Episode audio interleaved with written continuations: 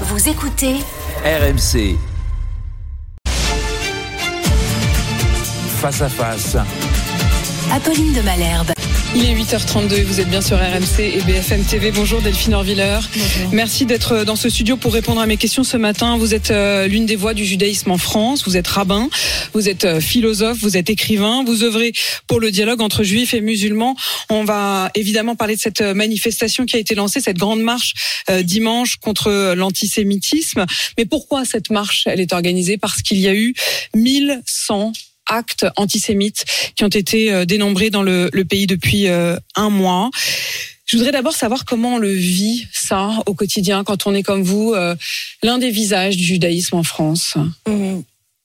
C'est difficile à dire. J'ai l'impression que rien ne vous prépare à ça d'une certaine manière. On pourrait se dire que l'antisémitisme, on en parle depuis des années. J'ai l'impression que la solitude des Juifs de France, on peut presque la dater. Je pourrais donner des dates euh, historiques ou de ma biographie personnelle, des moments dont je me souviens qui ont été des moments euh, de réveil, euh, des moments de drame, des moments de tragédie. Et puis, j'ai l'impression qu'aujourd'hui, on est passé à un autre niveau. Moi, je suis entourée de gens qui se posent des questions sur leur sécurité, sur la sécurité de leurs enfants, à qui on indique qu'il faudrait qu'ils changent peut-être de nom sur leur boîte aux lettres, qui changent le chemin, euh, qui emmènent leurs enfants à l'école, euh, qui se cachent, euh, qui entrent dans une forme de discrétion particulière. Je ressens beaucoup de gens autour de moi qui ont l'impression qu'ils sont obligés, aussi ouverts soient-ils, euh, intégrés, citoyens français, enfin, simplement que des gens comme tout le monde, sont poussés dans une forme de euh, ghettoisation. J'ai pas d'autres mots. Des gens qui sont tout à coup ramenés à des fantômes de leur histoire. Moi, à titre personnel, j'ai l'impression effectivement que les fantômes de mon histoire familiale euh, me rattrape, des mises en garde, la peur que euh, ça recommence, et puis euh, un sentiment de solitude très fort, un questionnement sur pourquoi tout le monde se sent pas concerné. Vous voyez, je suis là ce matin comme juive, mais en réalité, pour parler de l'antisémitisme, on n'a pas besoin d'être juif, on le sait. L'antisémitisme, ça concerne tout le monde. La violence contre les juifs, c'est toujours et en toutes circonstances un prélude à une violence qui va s'abattre contre tout le monde. Euh, c'est toujours une répétition générale d'une tragédie qui va tous et toutes nous toucher. Et en fait, euh, euh, on a l'impression que quand elle frappe les juifs, il y a une forme d'indifférence, de mise à distance, des gens qui considèrent que peut-être c'est pas vraiment leur problème à eux. Et je ne sais plus trop quoi leur dire aujourd'hui. Delphine Orviller, vous avez dit deux fois le mot solitude. C'est très frappant. Vous vous sentez les Juifs de France se sentent seuls. Oui, parce qu'il y a une histoire de cette solitude. Il faut comprendre d'où elle vient. Moi, je peux la dater, comme je vous le disais il y a un instant. Vous, il y a, vous pensiez à quel moment bah, Il y a le début des années 2000, le sentiment que l'antisémitisme est de retour. Et quand les Juifs en parlent, on leur dit « Oh, vous exagérez, c'est une importation du conflit extérieur, une tension entre des communautés. C'est une forme, entre guillemets, de paranoïa juive que vous exprimez. C'est pas si grave. On n'utilise pas le mot d'antisémitisme. Et puis, il y a ces dates terribles. 2006, assassinat d'Ilan Halimi. Moi, je me revois dans cette manifestation organisée alors regarder autour de moi et me rendre compte qu'il y a que des juifs ou presque, que ça semble pas mobiliser beaucoup de gens. Et puis il y a 2012, un choc absolu des enfants juifs assassinés dans une école en France. Mohamed Merah, école juive, euh, des enfants, une petite fille tuée à bout partant, tirée par les feux. Les enfants Sandler, euh, c'est Monténégro. On, on, est, on, est, on est complètement euh, euh, dévasté. À ce moment-là, il n'y a pas de manifestation en France, euh, alors que l'indicible, l'innommable se produit. Et puis d'autres dates, 2015, bien évidemment, Charlie Hebdo et puis l'hypercachère et des millions de gens dans la rue, mais une petite voix dans la tête de beaucoup de juifs qu'ils ne peuvent pas verbaliser. Encore un indicible qui consiste à se dire dans sa tête tout haut que s'il y avait eu que l'hypercachère, il y aurait eu personne dans la rue. On le sait puisqu'il n'y avait pas eu de manifestation en 2012. Et puis la petite rengaine antisémite qui se poursuit, qui parfois surgit dans des lieux où on l'attend pas. Vous voyez par exemple dans les années 2021, 2022, au moment où des rengaines antisémites surgissent en marge des manifestations des gilets jaunes ou dans les manifestations des antivax, où tout à coup on s'y attend pas, mais euh, le mot de juif surgit, des attaques antisémites, des suggestions d'un complot, d'une manipulation, enfin la rhétorique antisémite ancestrale qui se recycle et se recycle. Et puis tout à coup, je dirais la séquence 2023 avec cette montée en puissance euh, de, on va dire une euh, une nazification du discours, parce qu'en en fait, il faut poser. Ça veut dire quoi, nazification du discours? Quand, quand, on voit, par exemple, la, la, la, la, la blague entre guillemets euh, de l'humoriste de France Inter, Guillaume Meurice, qui parle de Netanyahou comme d'un nazi, d'un Hitler sans prépuce, c'est cette idée de nazification, c'est-à-dire dire que le juif est un nazi? En fait, euh, il faut bien comprendre que simultanément, on assiste à des séquences, d'ailleurs presque le même jour, je crois, où on filme dans le métro une jeunesse en train de dire euh, nazi et fier, fier d'être nazi. Euh, en fait, c'était dans le métro, dans le métro parisien. Dans le métro parisien, il y a quelques jours, c'est-à-dire qu'en fait, une revendication d'une rhétorique nazie contre les juifs, des croix gammées sur les murs ou sur des maisons ou sur des boîtes aux lettres ou que sais-je encore. Donc, en fait, une rhétorique nazie qui cible les juifs comme elles les ont ciblés historiquement au siècle dernier et simultanément et ça aussi c'est un grand classique, une nazification du juif à travers les Israéliens. En fait, la petite blague entre guillemets de Guillaume Maurice, elle vient raconter cela. En fait, elle est totalement, bien entendu, qu'on peut rire de tout et on peut rire de Netanyahou et je serais sans doute la première. Euh, Vous avez toujours été très critique de, de, de, Benjamin Netanyahou. Hein. Mais on peut pas faire comme si traiter aujourd'hui quelqu'un qui est juif sans prépuce, en plus ajouter ce détail de son identité juive et le traiter de nazi on peut pas le faire de façon complètement euh, innocente. Aujourd'hui, c'est précisément en nazifiant les juifs qu'on cherche à les attaquer. Il y a une très phrase très puissante du philosophe Jan Kelevich qui le disait très bien. Il disait ce serait formidable si les juifs pourraient, pouvaient être des nazis parce que d'une certaine manière, ça permettrait de les détester, de les haïr de façon tout à fait euh, éthique si les juifs étaient des nazis ou même pire que les nazis comme on les voit aujourd'hui, on le voit aujourd'hui sur les réseaux sociaux.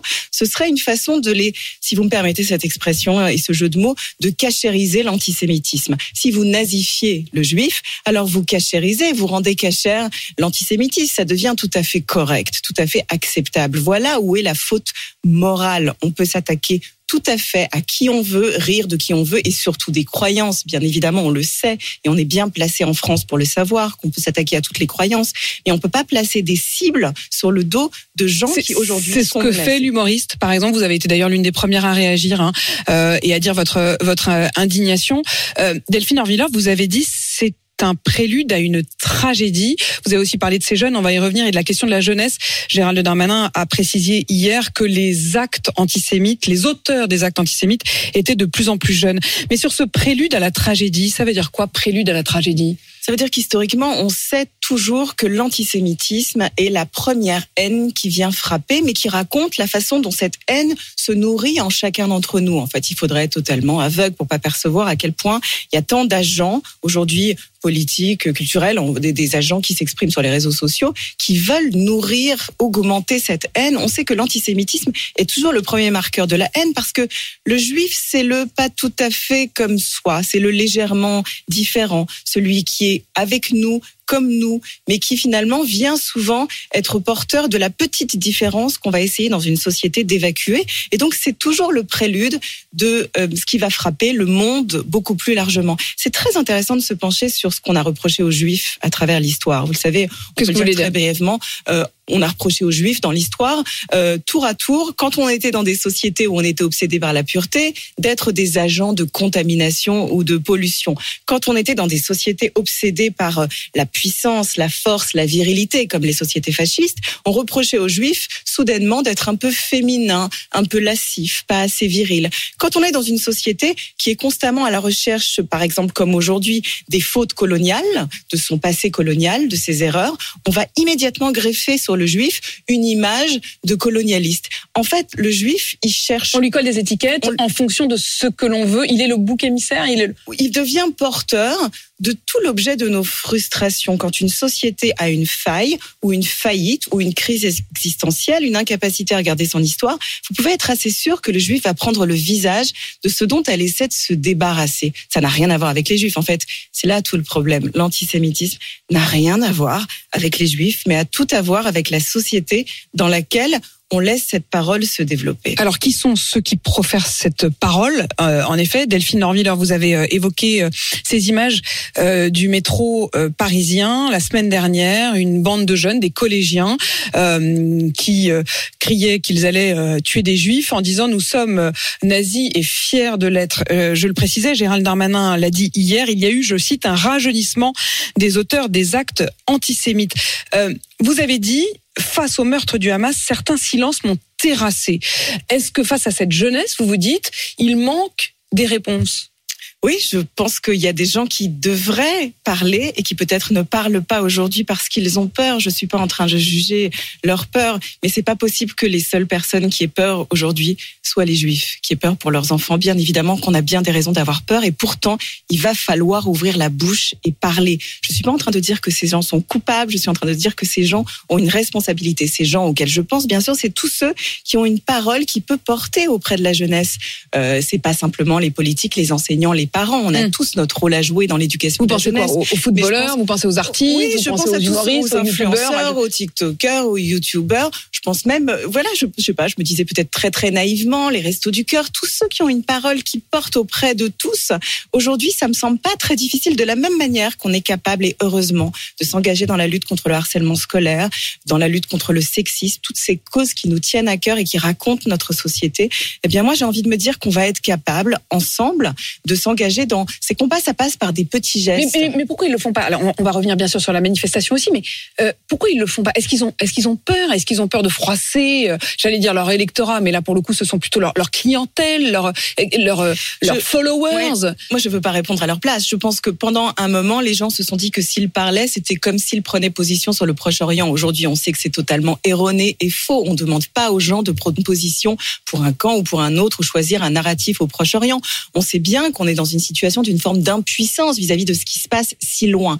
Mais en France, il y a quelque chose qu'on peut faire, à commencer par se poser la question de comment on ne laisse pas en nous, en nous, pas chez notre voisin, en nous-mêmes, la haine grandir. Comment on fait pour préserver notre humanité pleine Parce que le propre de l'inhumanité dont on est témoin et de la barbarie, c'est qu'elle a un effet contaminant. Tout doucement, elle, elle grandit en nous et elle prend le dessus sur ce qu'on pourrait être. Et moi, j'ai la conviction qu'il y a beaucoup de gens qui pourraient aujourd'hui inspirer de façon euh, euh, éthique. Mais, mais, vous, vous pensez, on a dit dans les premiers jours qu'il n'y avait pas eu un mot euh, de Kylian Mbappé, de, de, de figures comme ça qui peuvent entraîner la jeunesse.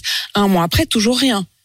Non, mais je pense qu'il n'est pas trop tard et c'est peut-être précisément le moment où ils doivent rentrer en action. Vous savez, euh, j'ai reçu énormément de messages et je veux aussi pointer ça de personnes non juives qui qu'on dit qu'est-ce qu'on peut faire, de quelle manière on peut exprimer nous aussi le fait que c'est notre combat, que c'est quelque chose, que c'est pas simplement euh, aux juifs de dire ce qu'ils ressentent et qu'est-ce qu'ils ont l'intention de faire et comment ils ont l'intention de se protéger, mais que chacun d'entre nous doit se sentir concerné.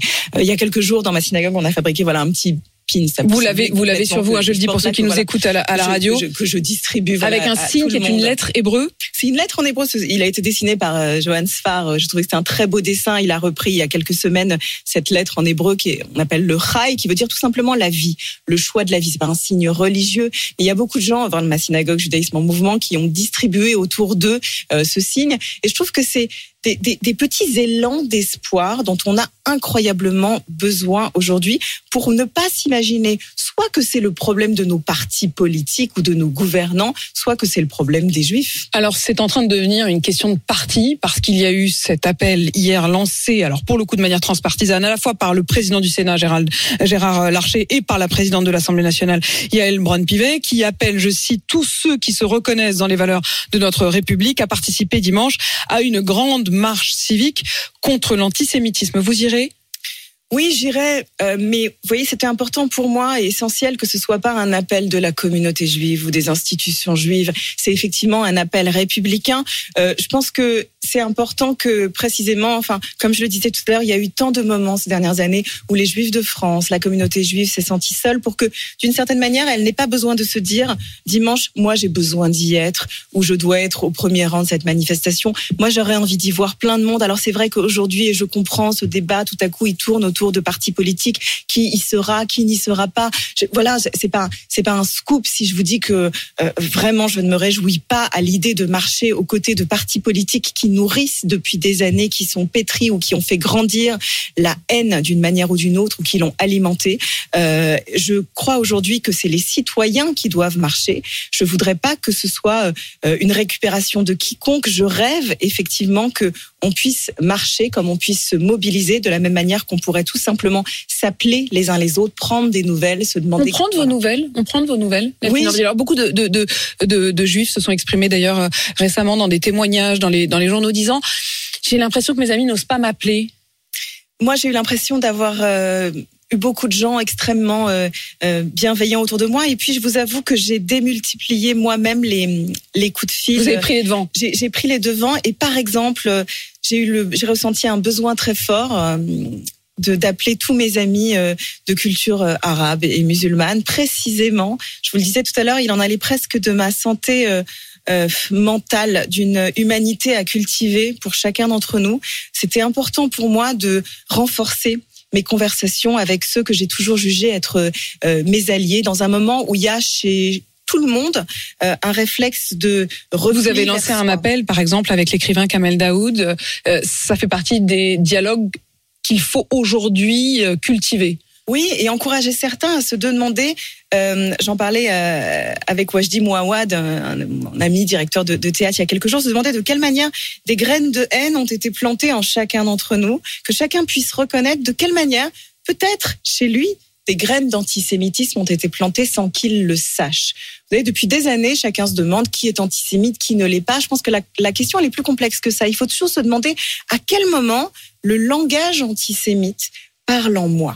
À quel moment dans ma vie, par mon indifférence, par mon refus de prendre mes responsabilités, je suis en train d'accuser un autre, de nourrir en fait un certain, comme d'ouvrir une boîte de Pandore antisémite qui va passer par moi et déferler sur la société peut-être sans que je m'en rende compte. Cette question d'un antisémitisme latent, euh, presque décomplexé euh, depuis un mois, quand vous voyez la réaction de Jean-Luc Mélenchon qui dit à propos de la manifestation de dimanche, dimanche manif de l'arc républicain, dit-il entre guillemets, du RN à la Macronie de Braun-Pivet et sous prétexte, sous prétexte d'antisémitisme, euh, ramène Israël-Palestine sans demander le cessez-le-feu. Les amis du soutien inconditionnel au massacre ont leur rendez-vous.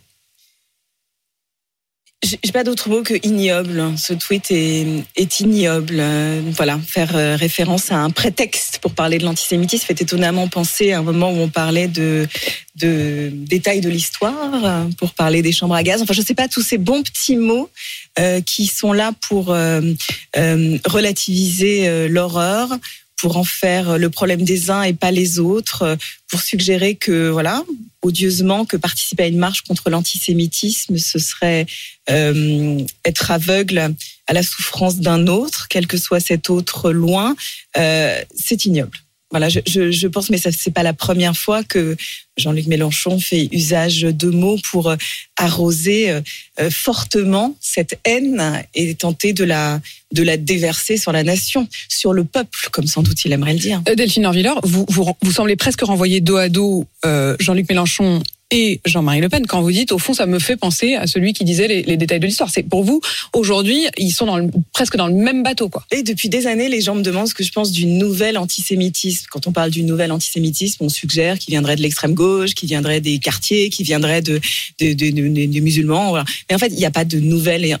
L'antisémitisme, c'est toujours l'antisémitisme. C'est toujours le bon vieil antisémitisme, celui que je Il n'y aurait pas un bon antisémitisme, un, un mauvais Mais antisémitisme non, quoi. l'antisémitisme, il repose toujours sur les mêmes supports. C'est-à-dire, encore une fois, il s'agit d'identifier quel est notre problème. Alors, parfois, ça va être... euh, la- Il n'y a, la- a pas un antisémitisme d'extrême droite ou un antisémitisme d'extrême gauche. L'antisémitisme des deux côtés est le même. L'antisémitisme, c'est toujours le même, c'est toujours le refus de l'altérité, le refus de la part de l'autre en nous, la volonté de greffer sur le juif euh, une croyance qu'on veut refuser, c'est-à-dire, comme je le disais tout à l'heure, si- Mais, ceux, mais ceux qui disent je n'irai pas à la marche euh, dimanche parce que Marine Le Pen, qui elle par ailleurs dit non seulement qu'elle ira manifester, mais qu'elle appelle tous les électeurs du RN à aller manifester, euh, vous pouvez quand même, vous pouvez les comprendre. Est-ce que, est-ce que, est-ce qu'il faut quand même aller manifester? Alors, chacun doit prendre sa responsabilité. Est-ce quelqu'un qui me dirait ça Je lui répondrais tout simplement si tu n'y vas pas dimanche, alors qu'est-ce que tu as l'intention de faire toi? Quelle va être ton action à toi Aujourd'hui, me semble-t-il, il est coupable de ne rien faire. Il y a cet élan qui est proposé dimanche. Si quelqu'un me dit que parce que Marine Le Pen ou quelqu'un d'autre s'y trouve, il ne marchera pas, alors j'ai envie de lui demander très bien quelle va être traduction à toi de ton action contre ce mal et ce fléau qui nous emporte tous. Au fond, vous vous dites que si euh, la foule est si nombreuse, la question de savoir qui appartient à quel mouvement se posera plus. Moi, j'ai envie de me dire que ça va être un mouvement surtout euh, citoyen, républicain, un élan collectif. J'aimerais bien effectivement que les partis soient un peu ou très éclipsé au cœur de euh, de cette foule.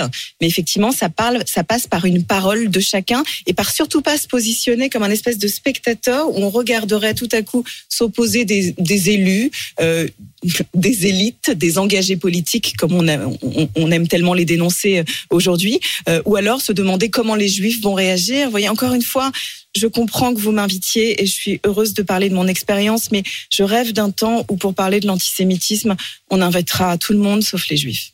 Merci Delphine Orviller euh, d'avoir répondu à mes questions ce matin sur RMC BFM TV. Je rappelle que vous êtes rabbin, vous êtes aussi philosophe et euh, écrivain. Il est 8h52 sur RMC BFM TV.